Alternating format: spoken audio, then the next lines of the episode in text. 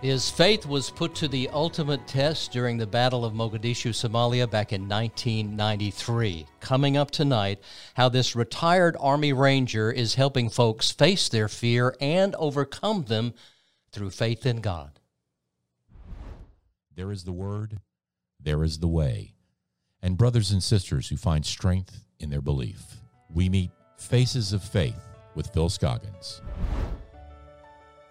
Good evening, everyone. Welcome to another edition of Faces of Faith. I'm your host, Phil Scoggins, and it is my honor and pleasure to introduce you to a friend of mine tonight who has uh, indulged me to come and be on my podcast. Jeff Struecker is a retired Army Ranger, a local pastor, and he's going to be sharing his incredible story with us tonight. And Jeff, again, on behalf of us here at WRBO, thanks for being in our podcast studio tonight, and I look forward to this next hour of conversation. It's always great to be with you, Phil. The, the time that we met, as I recall, I had listened to you bring your testimony to us at Evangel Temple. That's where I attend, and, and it had to have been 15, maybe between 15 and 20 years ago. And after the service, I remember coming up to you and uh, introducing myself and saying, uh, Jeff, I would love to do a story about what I just heard. And uh, quite a bit of time went by, and I didn't hear back from you. And when I did, you you let me know, hey, I vet those people that ask me for interviews. I want to know something, you know, about who is wanting to talk to me about my faith. But you uh, you granted me that interview, and I'm I'm very proud of the story that I was able to to put on the air. But um, do you recall uh, that night, maybe 15, 20 years ago? Oh, yeah, I remember it well. I think we recorded that thing on Fort Benning in one of the chapels. And uh, you are somebody who I felt like I could trust to tell you the whole story, the story behind the story. Well, I know editing can be tricky, and, and when you, you know, put your faith out there, depending upon how a story gets edited, things you know can maybe not come across exactly the way that you would like. But uh, you did a remarkable job on that story, and it's hard to compress, and as people will hear over the next hour, your life into a short television story. So we get to breathe. We get to let this story have legs tonight, and I look forward to what we're going to talk about. First of all, let's give folks. Uh, a good idea of your background. Where, where's your hometown? How long have you been in Columbus? Just a little bit about your growing up years. Yeah, this is a hard question for me to answer because I typically tell people when I'm traveling, Columbus is home for me. Um, but that's not actually true. I have I moved here at 18 years old, um, spent almost all of an Army career here, and when it came time to retire from the U.S. Army, my wife and I just decided we love this place so much we don't want to leave. Now, I should say that the Army brought me here right after graduating from high school at 18.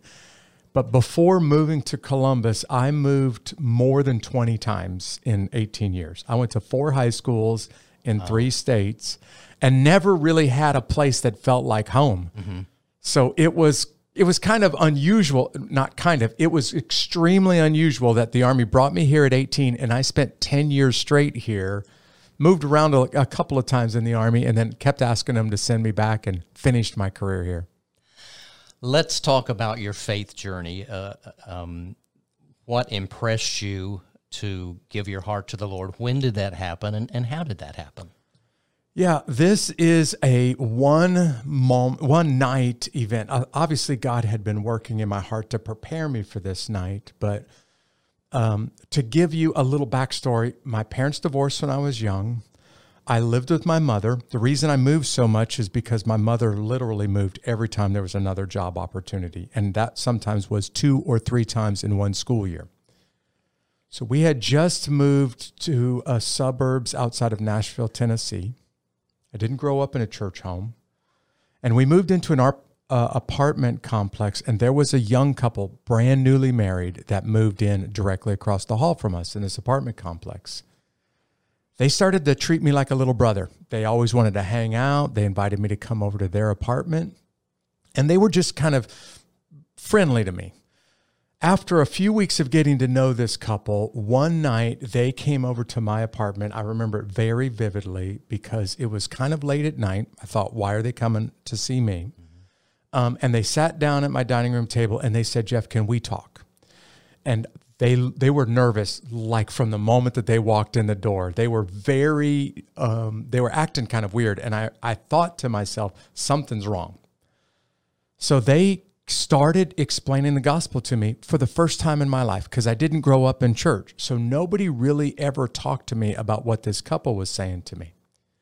They explained to me about sin. They talked to me about Jesus and my need for a savior. And then they just kind of, as clearly as I've ever heard anybody say it, they described for me how to turn your life over to Christ, what happens after you surrender to Jesus Christ. But Phil, I love to tell audiences they were so nervous at this point. I'm not exaggerating that they just kind of left it there and ran out of the house and ran wow. next door. And later on that night, I was in my bed, 13 years old, a freshman in high school in Gallatin, Tennessee, and I thought about what that what I had just heard. It all made sense to me. I got out of my bed, I knelt down, and I don't even remember the words that I said, but I just honestly, sincerely said, God, I'm a sinner and I need you. And um, there was no doubt in my mind that He did something miraculous in my heart. In fact, the next day when I went to school, at, after getting off the school bus, instead of going to my apartment um, and going home, I went over to their apartment, knocked on their door, and said, Hey, I did what you guys talked about last night, and something's different inside my heart. What do I do next? And they just kind of took me under their wing and started to teach me how to live for Jesus. Wow, that's remarkable. So you were 13. Yep. Between 13 and 18, uh, you came to a decision about enlisting in the Army. Who helped you make that decision and formulate that that was an option for you when, when you turned 18?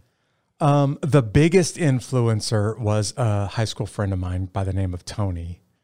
I didn't come from a military family. Nobody was really pushing me towards the military. Nobody really talked about the military in my house. Mm-hmm. And my buddy Tony, just on a whim, while we were seniors in high school, said, Hey, I just joined the Army. Uh, I just signed up. You should sign up too. So uh, I, I had never even thought about it before Tony had, uh, you know, came and talked to me and said, I already signed up. Uh, here's a fun fact. I learned this after the fact. He was just trying to get more rank by getting his high school buddies to sign up. So he just kind of twisted my arm and, and told me to go see a recruiter. But what landed me in the Army, Phil, because I, I just showed up and, and had no real interest in it. And I, I go to a recruiter's office while I'm still in high school and I ask the recruiter, what's the toughest job in the Army? And this recruiter was totally candid with me, didn't want me to make a mistake. So he said, Look, kid, I don't think you know what you're asking for. The toughest job in the Army are the airborne rangers, and I don't want you to get in over your head. So you go home and watch this documentary. And it's an expose, a 2020 expose on Ranger School. You watch this documentary before we have another conversation. And uh, I took it home, I watched it, and in five minutes I was hooked. I thought that's if it's really that hard, I want to see if I've got what it takes to make it. I'm uh, sign me up. And clearly, the path that was unfolding before you um, challenged you physically, mentally, emotionally. How did you prepare to become an Army Ranger? Yeah, it challenged me in ways that I couldn't even, I didn't even uh, imagine.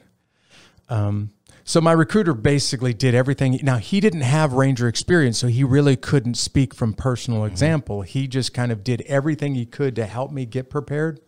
I was still a senior in high school. I enlisted in what's called the delayed entry program.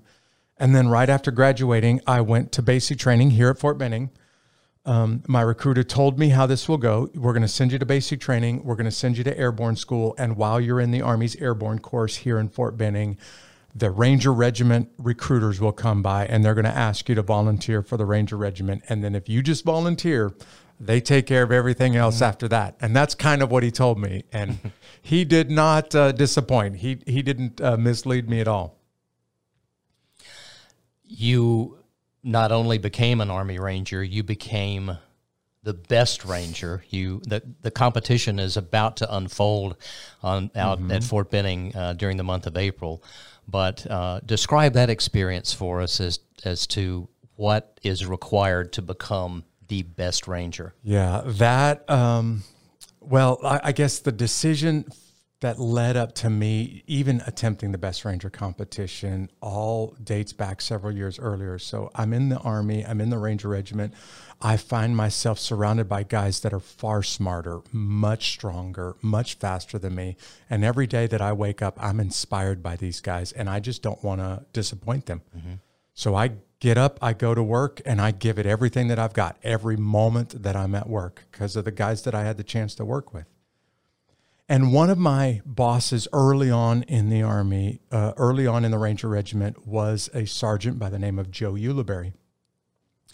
Ulibarri was an incredibly fit athlete, and he took uh, his team, that uh, this reconnaissance team from the Ranger Regiment that I was on. Ulibarri was my team leader, and he regularly uh, moved us over very long distances, uh, you know, to the point that most rangers would never expect to, you know, be asked to do that kind of stuff. So one day, Joe Ulibarri and this small team that I was on, we were running probably 15, 18 miles one morning. And Ulibarri looks over at me and he says, Hey, Jeff, you should consider doing Best Ranger one day. And I was like, Hey, I'm not big enough. I'm not strong enough for that competition. And Ulibarri said, Look at me. I'm smaller than you, I'm not uh, as strong as you. I competed in and I won the best ranger competition. And I'm telling you, Jeff, you ought to think about doing this. So for years past after that little conversation, early one morning uh, down a, a training tra- a trail uh, across Fort Benning, and I couldn't get his comment out of my mind. And 1993, um, uh, a good friend of mine we were in the same company together, and both of us said, I, I don't even know if we have what it takes to enter it, little alone to make it, but let's give it a try. And Aaron Weaver and I competed together in 1994 90, and 90, 94 and 95. We finished in fourth place both of those years. He left the Army in 1996, and I competed with a different uh, partner. And in 1996, Isaac Gamazal and I won the Best Ranger competition. But it is not an exaggeration to say I probably spent about four years of my life, every moment that I wasn't at work, training for Best Ranger. Describe for folks who um, maybe have heard of it but don't understand the grueling experience that Best Ranger competition is. Yeah, it is typically considered one of the world's most difficult endurance competitions, usually ranks in the top three to five in the world. It's uh, usually about 60 to 72 hours long. It's at least 60 hours long, sometimes up to 72 hours long. There's no sleep programmed in this competition. You keep moving and don't stop for the entire three days. And food is strictly controlled um, so that every person that's competing is basically competing with the exact same resources. Same amount of sleep none. Same amount of food just a little bit. And teams will usually cover it's a two-man team competition and they will usually cover somewhere around 100 miles on their feet running carrying heavy distances navigating over long uh, terrain or over terrain along with somewhere around 30 to 50 very intense or very technical military events that are spread throughout. So, yeah, it's uh, the average competition. More than half of the teams that start, and these are some of the most fit athletes in the Army, more than half of them don't finish it. Wow. What did that do for you internally to know that you you had what it took to become the best of the best? Um, well, two things, and I'll share with you something that I don't talk about very often.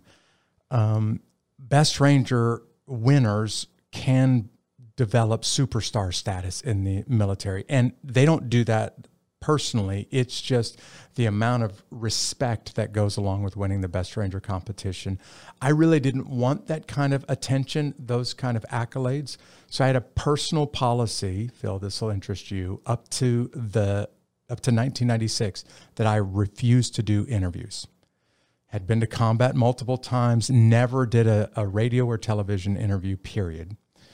Um, and then in 1996, I kind of made a personal commitment to the Lord. I'm a very committed Christian. And I just said, God, I don't know if I'm going to win, if we're going to lose, if I'm going to fail and not even complete this. But whatever opportunities are placed in front of me this year, I will try to use media opportunities as a chance to talk about my faith. First thing. Second thing is, I started to realize Best Ranger, because I've spent every waking minute thinking about it and training for it, even when I'm not at work, it started to take on a bit of an idol status to me. And I kind of just said, Lord, this is my last year. If I keep doing this, it's got way too much of my heart. And it's not healthy for me spiritually to keep devoting this much of myself to something that, um, you know, it's temporary. So whatever happens this year, 1996, I'm just gonna I'm gonna leave it at that. And sure enough, 1996, I win with Isaac Amazel, and there is unprecedented media interviews and I've never really heard God's voice, but I kind of felt him in the back of my head saying, "All right, buddy, you made a promise. Now it's time to do to be to, to fulfill that promise." And and I'm sure the interviews came like an avalanche. Yeah, they did. Um, I, I, in fact, I remember um, the guys who ran the competition saying right before it started, "This year the winners will go on world tour," and they, and I was like, "Oh no, this is going to be the year that I win, and now I'm going to have to make good on that promise." We're going to back up. That was 1996. We're going to go back to 93. Uh, you were uh, sergeant uh, in the 75th Ranger Regiment and there was a battle that took place in Mogadishu, Somalia, and that had a lot to do with the direction of your career after that battle. So, paint the picture of what set up the mission that you and your fellow comrades were facing going into Somalia. Yeah. Um, the movie Black Hawk Down um, by the way, lots of people will ask the question Is it accurate? Yes, it's very accurate. It's just not nearly as violent as the real thing. But the movie Black Hawk Down spends about the first two minutes with text rolling across the screen, trying to explain to the audience what you're about to see. And really, what it's doing is giving you um, global geopolitics in about two minutes. And there's no way that that kind of detail can help set you up so lots of people are asking, how do we go as a country, the United States, from handing out food to people that are starving to death to helicopters shot down and Humvees on fire?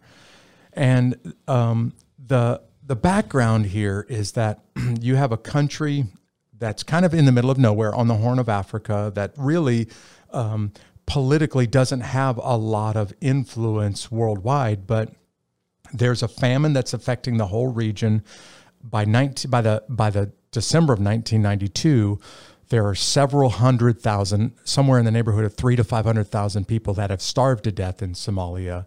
And so the United States and the United Nations began this operation as a humanitarian mission. The U.S. Marines landed on the beaches December of 1992 and started to provide food for a starving country. The country didn't have a functioning government. There was no real military. There's no police force. And the people that had the most power in the country were really controlling the country with drugs and guns.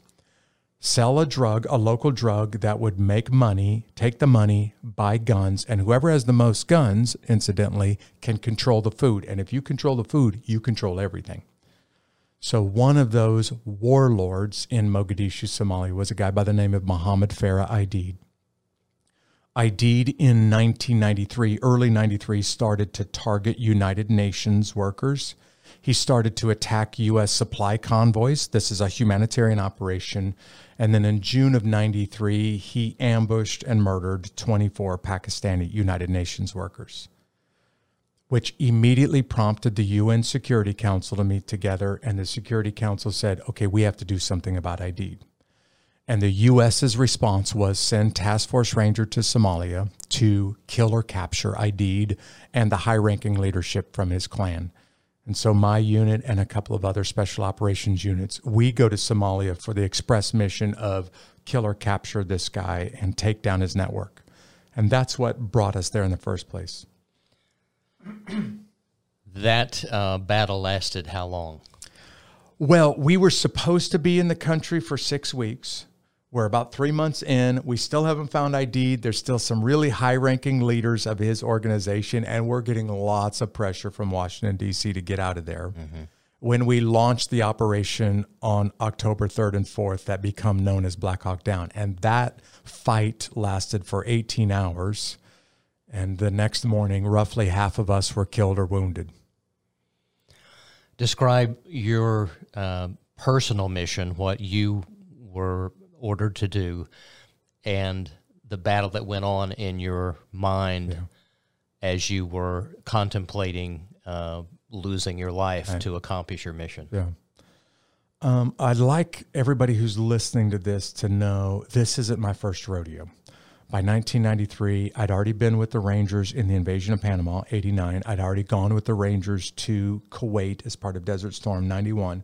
So I've been in firefights, I've seen blood, I've seen killing, but nothing to the extent that we saw in Somalia. It was unlike anything that I've ever seen, even the many times to Iraq and Afghanistan afterwards my job was uh, I was a squad leader, um, and my platoon had a vehicle mission. Most of the rest of the men that went in on targets, all of the missions that we did in Somalia, most of them went in by helicopter. When the helicopters went in, we would send a, a small group of platoons to or of vehicles to provide some security but ultimately to grab all of the bad guys and then everybody who flies in by helicopter run to the Humvees, jump on the Humvees, and get out of there as fast as possible, which was kind of the plan for the Battle of Black Hawk Down. Um, in my case, I was usually, my squad was usually the first two Humvees in the city streets, which means we took a lot of gunfire.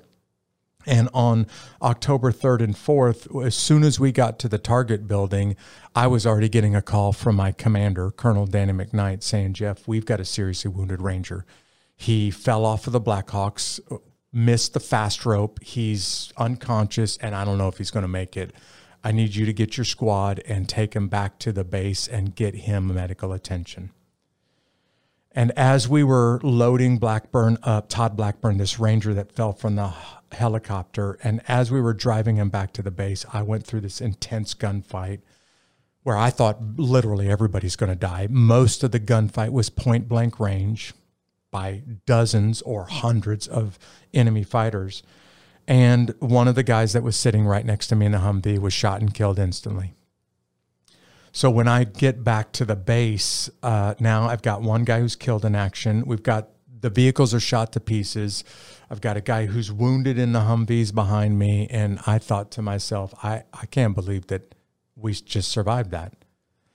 And upon getting back and, and dropping off our casualties, I learned that two Black Hawks have been shot down. We put our search and rescue force in at the first crash site. The second helicopter's crashed now. Nobody else that we can put out there. So, Jeff, get back on your Humvees and go back out in the city streets. And when I'm speaking to audiences, I will tell them this is the most terrifying moments of my life, hands down. Because from that moment forward, the rest of the night, I'm absolutely convinced I'm going to die. Mm-hmm. Um, and not just me, but as a leader, I'm, every one of my men are going to die in the next few minutes. And this is where my faith Phil makes all the difference. because I'm standing at the back of the Humvee. It's covered in blood from one of my men that's just been killed. I'm 100% certain that I'm going to die. And by the way, married my high school sweetheart. We've been trying to have a baby for a couple of years, and I got a letter in the mail over in Somalia saying that she was pregnant with our first child. Wow. And everything that a soldier thinks about is going through my mm-hmm. mind, getting ready to go back in the city streets. And I just simply had a moment where I, I came before God. Now, I'm I'm busy, so I didn't stop what I'm doing. I didn't bow my knees or bow or bow my head or close my eyes, but I'm I start praying at the back of this Humvee and, and my prayer was basically, God, I know I'm gonna die and I'm scared right now and I need your help. And this moment, my Christian faith really uh, steps in and it takes over. Like there's no amount of military training that you can do to prepare a guy for this. Um, so I'm at the back of this Humvee. I'm certain, without a shadow of a doubt, that I'm going to die. I'm convinced my wife is going to be a widow. My child will never even know who their father is. And I'm a leader. I'm about to get all the rest of my men killed. I've already had one of them killed right underneath me, and now the rest of them are going to die. And I just start to think about what I said I believed at 13 years old. And I'm just a simple guy, Phil. So it, it, it kind of boils down in my mind. I'm at the back of this Humvee and it just becomes really clear to me and really simple. Not easy, but very simple to understand. Jeff, this is only going to go one of two ways. And it's probably not going to work out good for you, but maybe you survive. Maybe God does a miracle and you're able to go back home to your family. Maybe He doesn't. Maybe tonight's the night that you meet God in person. But Jeff, what happened to you at 13 years old was real. And I really felt this in my soul in a way that I can't describe. I felt like before my body hits the ground, I know where I'm going to spend eternity. I know my soul will be with my Father in heaven. So from this point forward, I've got nothing to fear. And I don't have the words. I, I, literally don't know the words to use to describe to your listeners what happens next. Because I experienced this supernatural sense of peace that I've I don't think I've I've really ever had this kind of peace, even laying in my own bed. But I just have this moment of peace wash over me where I realize I am gonna die, no question. And I know where I'm gonna spend eternity. So I'm not I'm not worried. And this moment of peace lasts literally all night long until nine o'clock the next morning, until the battle's over with. And I am totally at peace with the idea that tonight is the night that I'm going to meet my Savior face to face. And um, I've, uh, the most pivotal moment in my military career happens to me after the battle's over with because I love being a ranger. I thought, God, you made me really good at this. I'm going to just keep being a ranger sergeant until they kick me out of the army. This is what I want to do for the rest of my life. And then the next morning, and I still remember this like it was yesterday, as soon as I arrived back at the base, first, I'm absolutely blown away that I'm still alive. But when I get back to the base, my buddies are waiting for me and they're waiting to talk to me. And most of them say statements like, Jeff, I watched you in the city streets last night.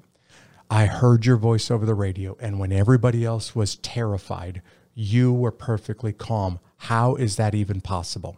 Because you and I have the same kind of training, and I was not calm, and you were. And many of my buddies said, Jeff, I know you have something that I don't have, and whatever it is, I want it. And that day, I had the chance to talk to my friends about Jesus who would never even hear it before this. But now they're saying, I want you to tell me what's the difference. And there has never been a moment in my life where I've heard an audible voice from God, but this was as clear as anything that I've ever heard in my life. I just felt God saying, Jeff, I want you to do something different with your life than kick in doors and kill bad guys. That's important.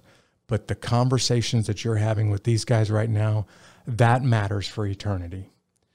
And that's what ultimately set me on the path to become an Army chaplain and then now a pastor here in Columbus. Oh, wow.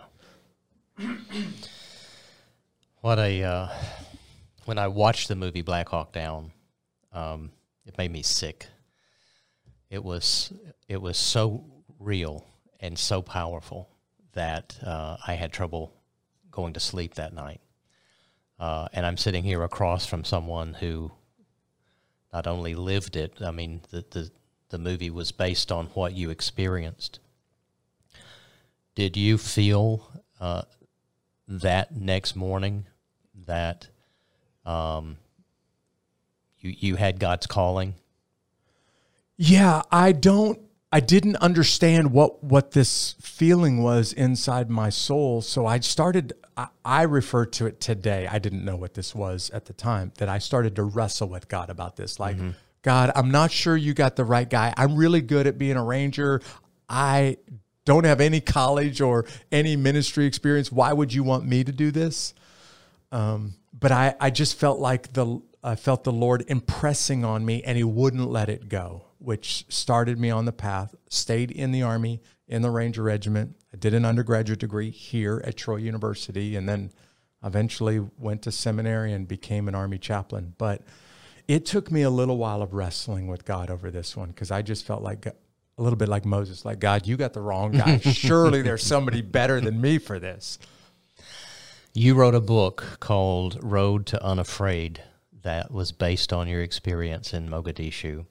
Share uh, what you hope that you experienced and learned personally in that battle, how that can help people that might be listening to this podcast. Well, the title of the book says it all. And what the publishers said is Jeff, we, we really want your story to speak to men. We want your story to speak to strong men, tough men, the kind of men who don't like to admit that they're afraid, but we all know they are. And we think you've got some street cred that you could speak to those guys. So I wrote the book with about 13 chapters. And um, the first 10 or 11 chapters are just me laying out my story and laying out moments along the way where I was terrified and not afraid to admit that I was terrified.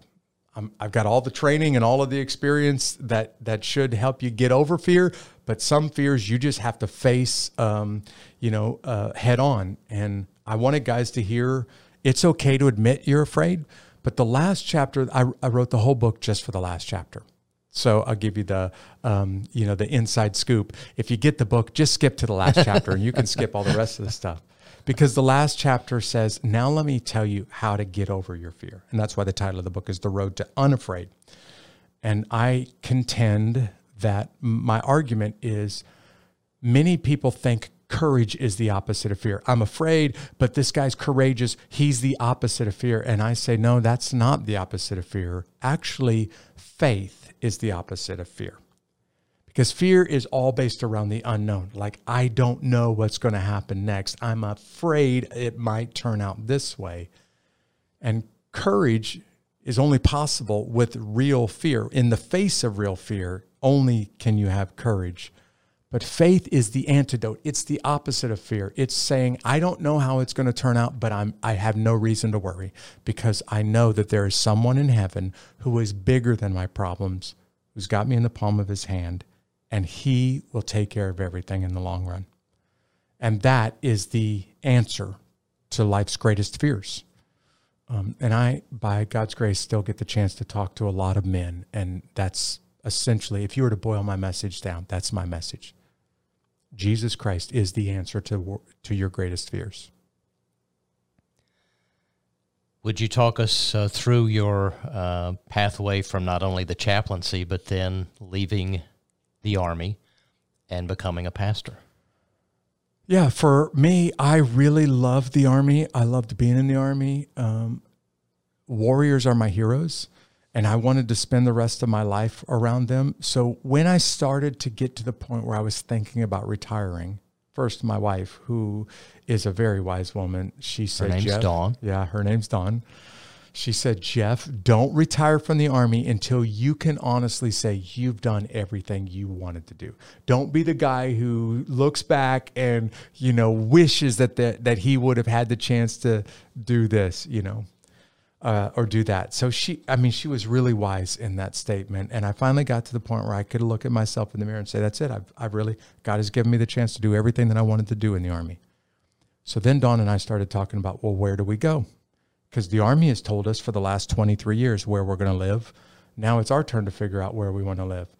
And I said to her, Hey, look, you've been following me around for a long time. We've been going wherever the Army sends us. Where do you want to spend the rest of your life?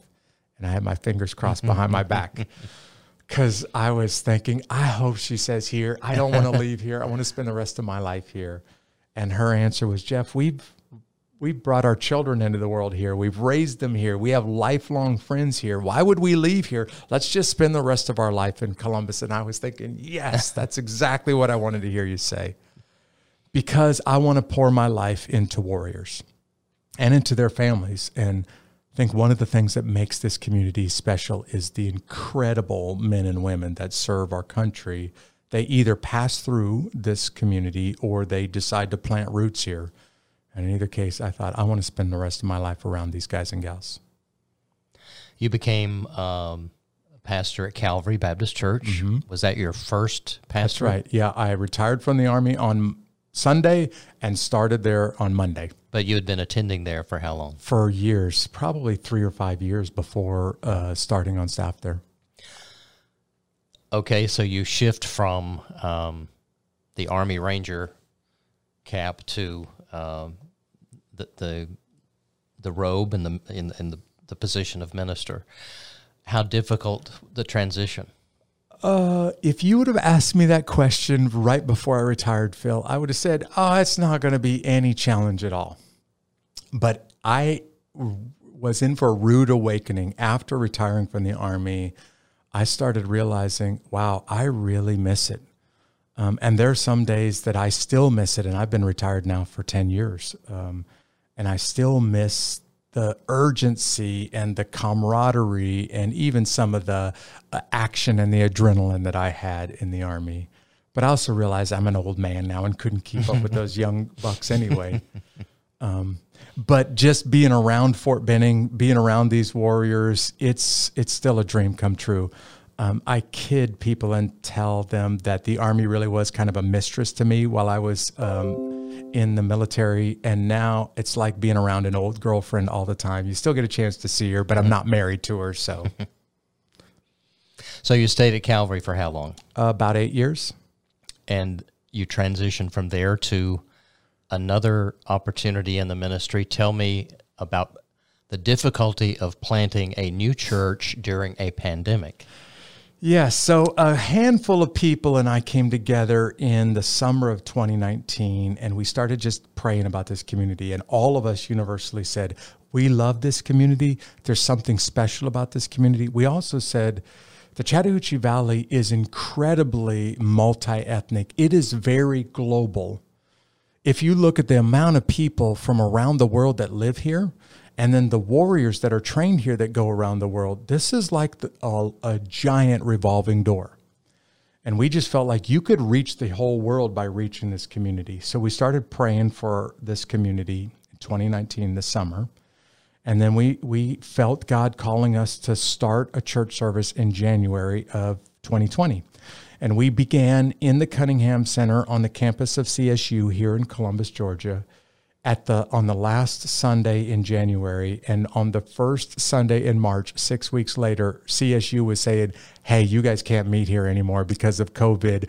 We're gonna have to cl- we're gonna have to close the doors." And we spent a good portion of last year online only um, as you said, uh, a brand new church with you know al- almost barely getting our feet underneath us when COVID happened. Um, but God's been gracious to us, and we're still going strong. And in fact, we're now trying to uh, reach as many people in our community and around the world as we can. And we've just embraced being a church that is both in person, still at the Cunningham Center on CSU, and online. One of the things that all of us faced uh, in the face of uh, the coronavirus and COVID 19 was fear fear of the unknown, fear of, of how long, fear of um, relatives that maybe had compromised health issues. Um, how did you draw on your battle with fear to help uh, instruct and, and inspire those that were listening to you on Sunday? Great question. Um, there were a couple of times I looked myself in the mirror, didn't want to say this in front of anybody else, and said, This is insane having a brand new church in the middle of a global pandemic. But then I kind of reminded myself, well, everybody in the world is going through this. And if you're the pastor of a very established church, you have a lot of demands on you and a lot of pressure. In your case, Jeff, it's brand new. So you can just be very flexible, very agile. And if you got to make some big changes, you can make them. Um, but Phil, I want to be honest with you. There were a few times when people were really concerned about their health and safety that I had to slow down and I had to remind myself to think about this from their perspective. Because in my mind, I was thinking, oh, I settled death back in 1993. Mm-hmm. Actually, I settled it when I was 13 years old. So if I get the virus and this thing kills me, I'm all right with that. Um, but I realize you may not be all right with that. You may not be, you know, you may not have come to that uh, come to peace with that yet. So let me help you feel comfortable with um, not death, but let me help you. Let me remind you that our God is sovereign. He's bigger than than uh, you know this virus, and that you are, as a Christian, safe in His hands. Whatever happens to you, um, I think for most people, not just the physical aspects of the virus, but what it did to the world financially, was perhaps an even bigger challenge. And I need I wanted as a pastor to remind them God is faithful. You he will take care of you even if you just lost your business or you lost your job in the middle of this. Like he, that didn't escape his notice. He's got you in the palm of his hand and he will be with you um, through a career change if that's what this virus just forced upon you. We are going to move into uncharted waters here. Um, a book that is hot off the press. You see it here. Start here. Um, you brought it in, and, and this is my own personal autographed copy, which I will read, I promise. But um, what inspired you to write? Tell us about the title and and the contents, uh, the Cliff Notes version of what Start Here is all about. Sure. Well, first, thanks for allowing me to throw a curveball into this discussion tonight. Because, yes, you're right. That thing is two weeks old. Um, and we didn't have a chance to talk about it ahead of time. This is a result of lots of conversations with Christians that I've had who have somebody that they know that isn't a Christian and they would really like to figure out how to have some conversations with them about Jesus, but they're not really sure how to how to do it. So the title start here is really a message for Christians. Let's say that you want to have a conversation with a friend at the gym or with a coworker. All right, here's what you do. Take them to the coffee shop, go buy them lunch, open this book up and start at chapter 1 and have a conversation from chapter one of the book. When you get done with chapter one, invite them to coffee again and do chapter two. And when you get done with chapter five, there's five chapters in this book. You have just explained in very clear details the gospel. The whole second half of the book is answering more than 30 of the most often asked questions that I get about faith, about Jesus, and the gospel. And I put very detailed answers in there to tell Christians, okay, let's say you're having a conversation and they ask you a question and you're not sure how to answer it. Flip to the back of the book. Chances are that question's in there mm-hmm. and the answer to the question is in there. And I really just want to help Christians have what I call gospel conversations with their friends or their neighbors. So this book is exclusively for that purpose. And how can folks get it? Uh, you can buy it on Amazon right now. That's the only place you can get it, but just go in there and type in Start Here Book and it'll take you directly to that book. Good. I look forward to reading it. Um, tomorrow is Good Friday.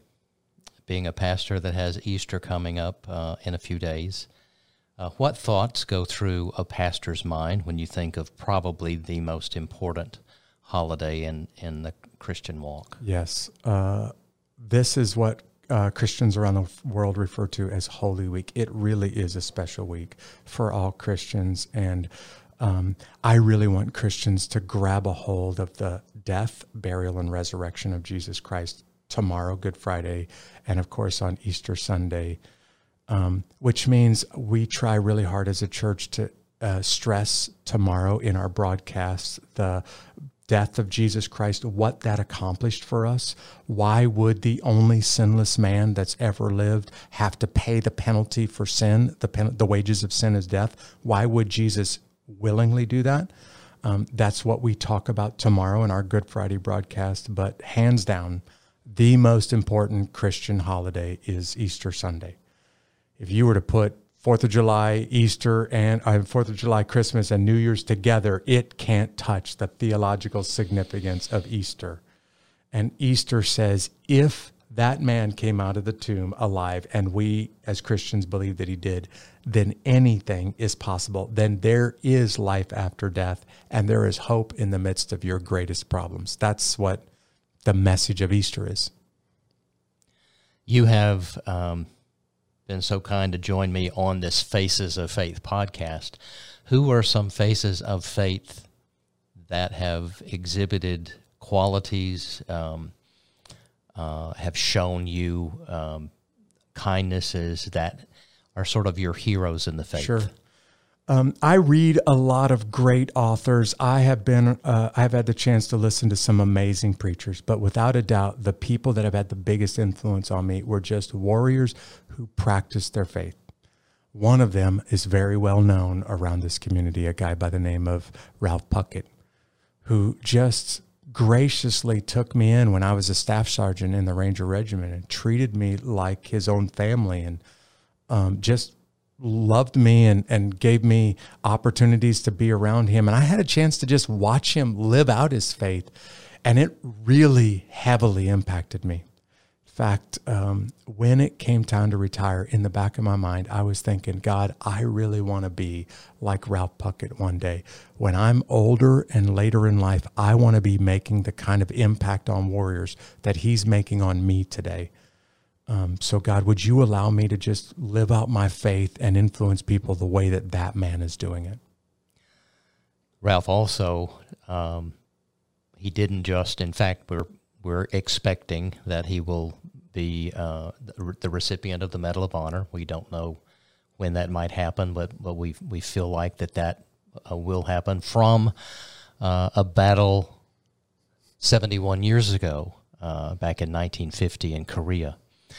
Um, but when it comes to, to thinking about him and and his impact on you, a lot of the impact that he's had on you and other Rangers has been when he was well up in years and could have easily retired to the couch and said, I'm done. You have experience of, of trips that he has made even overseas to see troops and inspire them based on, you know, his life.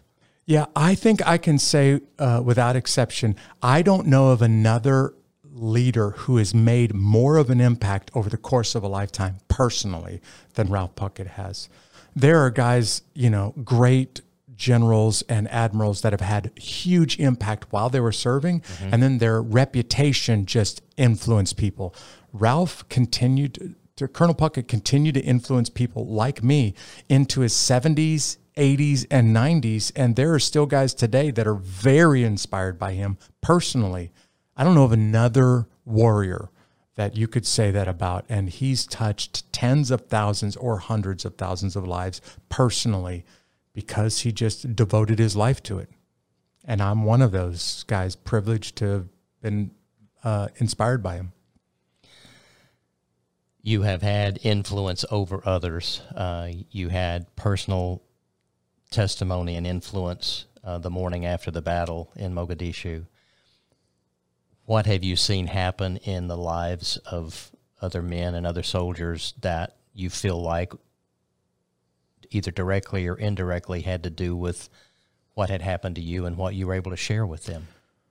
Um, I am, but I am so amazed at what God has done in the warriors that survived Black Hawk Down, and I don't think I've had much to do with it. Maybe had, uh, you know, very limited, um, but it has ultimately been the hand of God. But I have watched almost everybody who survived that battle um, come to a very sincere, very devout faith in Jesus Christ, because most of us will look at each other at reunions and say, There is no explanation for why I'm here today, except that God chose to spare my life. And now, whatever days I have left, I'm going to devote to Him. What's your favorite Bible verse? Uh, well, I rarely ever share that one in public, but I'll tell you my second favorite Bible verse, hands down, is John chapter 3, verse 30. And it is John the Baptist who says, Jesus must increase and I must decrease what connection do you still have on post and and you were chaplain there uh, for the 75th Ranger Regiment. Do you still make trips on post and have the opportunity to interact with uh, young soldiers and and what is your message to them? Yes, I have a chance to get on Fort Benning all the time. I get on it. I, I go back to Fort Benning as often as I can. I was on Fort Benning this this afternoon, um, and there's a term in the military called graybeards. And graybeards are those old men that have gone before you. They've learned some things along the way, and they're willing to take their experience. They have gray in their beards, and they're willing to take some of their experience and pass it on to you so that you don't have to make the same mistakes that they made. And what I try to do on Fort Benning is to be a graybeard and make the same kind of influence on warriors today that Ralph Puckett made on me while I was still serving. Tell me about your family. We haven't talked much about Dawn and your children. You have five children, but uh, so that folks can get a better feel for the family man, Jeff Struecker. Sure. Tell me about your, your family. Dawn and I just celebrated our 30th anniversary wow. uh, a couple of weeks ago. She is my high school sweetheart. Thank you. We have five children that are grown. Our youngest daughter still lives at home with us. Uh, she's a student, a college student here in town. Um, two of our children are married. Um, one of them has three children, and then another one has a, another one on the way. So we have three grandchildren right now, and I love watching my sons and daughters become moms and dads and seeing the kind of women and men that turns them into. They're amazing uh, men and women. What do they say about uh, your background and, and your Army career? Uh, how has that impacted them and how they're living out their lives? Occasionally, while they were younger, I took my children with me when I was traveling and speaking. And you know, people in the audience would, would grab them and say, Your dad really is a hero. And they would often say, and what I would what I wanted them to to feel like is no, he's just a regular guy. He's just my dad. And I hope that if they say anything about me after I'm gone, they would say, He's just a regular guy who was doing his best and trying to honor Jesus with his life. You have spent um you know the the better part of your life knowing the Lord and and as you look from this point forward uh, what do you hope to accomplish uh, for him in the time that uh, as you as you look at Jeff Struecker's life from now until the Lord calls you home? Yeah, I don't know when he's going to call me home. Thank you for asking this question, Phil. I just kind of made a personal decision a long time ago.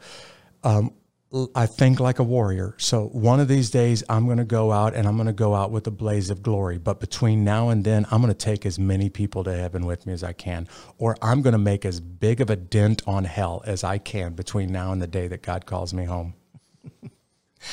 That's spoken like a true warrior. Just where my heart is, man. What are the, um,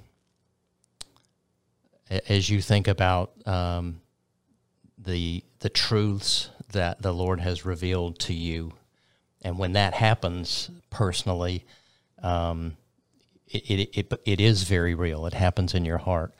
What are some of those that you feel like that that the Lord has spoken to you, you know, directly into your has spoken into your heart that you know might help uh, some of our listeners as they go about their daily life. Sure. If I could pass on anything to your audience right now, it would be a the Lord has showed this to me and He's reminded me over and over and over again because I think I'm slow on the uptake here. So, uh, Somalia was not the first time, nor was it the last time that the Lord had to remind me, Jeff, I'm in control. Really, what He was saying is, Jeff, I've got this. This is an easy thing for me to handle. So why are you so stressed out right now? And over and over and over again, I keep having to learn this lang- uh, this lesson from him because I get anxious and life gets really complex, or there's some big challenges in front of me, and I start to stress out. And then I need the Lord to remind me, Jeff, I've got this. This is easy. Why are you so stressed out about it? Because I'm more than capable of handling what's going on in your life right now. And I kind of sheepishly have to say, You're right, God. You got this. I'm not in control. You are. And I don't know why I'm so stressed out right now, but I'm just turning it all over to you because you're going to be much better at handling this than I can. Worry is, is huge. Um, there, our minds are invaded from so many different directions, but that can really be a stumbling block for a lot of folks. Is, is taking it on yourself. Yeah, especially right now, uh, COVID has caused like a mental health. There's been a mental health shockwave uh, that went around the world because of this com- pandemic, and people are really, really anxious, really worried. And I just want them to hear, He's got this. If you're a Christian, you got nothing to worry about. He's got this. Jeff, I appreciate you being here tonight. I um, I appreciate our friendship and and the type of not only man you are, ranger you are, but the the the man after God's own heart. I feel like that you uh, are trying to strive to do you know what He would have you to do, and and what a testimony for anyone who listened tonight to have gone through what you've gone through and to be able to help people see what the answer you know to fear is. And it's it's not courage necessarily but really it's faith. And that brings us right back to the name of this podcast of faces of faith and you, and you stand out as as an incredible face of faith thanks for being my guest tonight Thanks very much for having me on the show, Phil. Wanted to remind folks at home that you can watch Faces of Faith stream live on WRBL.com. It happens every Thursday night right here, 7 p.m. Eastern, 6 p.m. Central Time. You can watch the replay the very next day on our website. And coming soon, you can subscribe to the podcast on Apple, Spotify, or Audible so you can listen to the show on the go. And before we go, someone that I want to give a special shout out to and a big thank you. Dylan Hanson is our director of this podcast. And Dylan, uh, you are a magician, you, you make the magic happen. We thank you for uh, guiding us safely through another podcast. Thank you. And before we go, again, we want to uh, thank you for being with us here on another edition of Faces of Faith. I'm your host, Phil Scoggins, and I'll leave you with this whatever you are going through, remember, always keep the faith. Good night.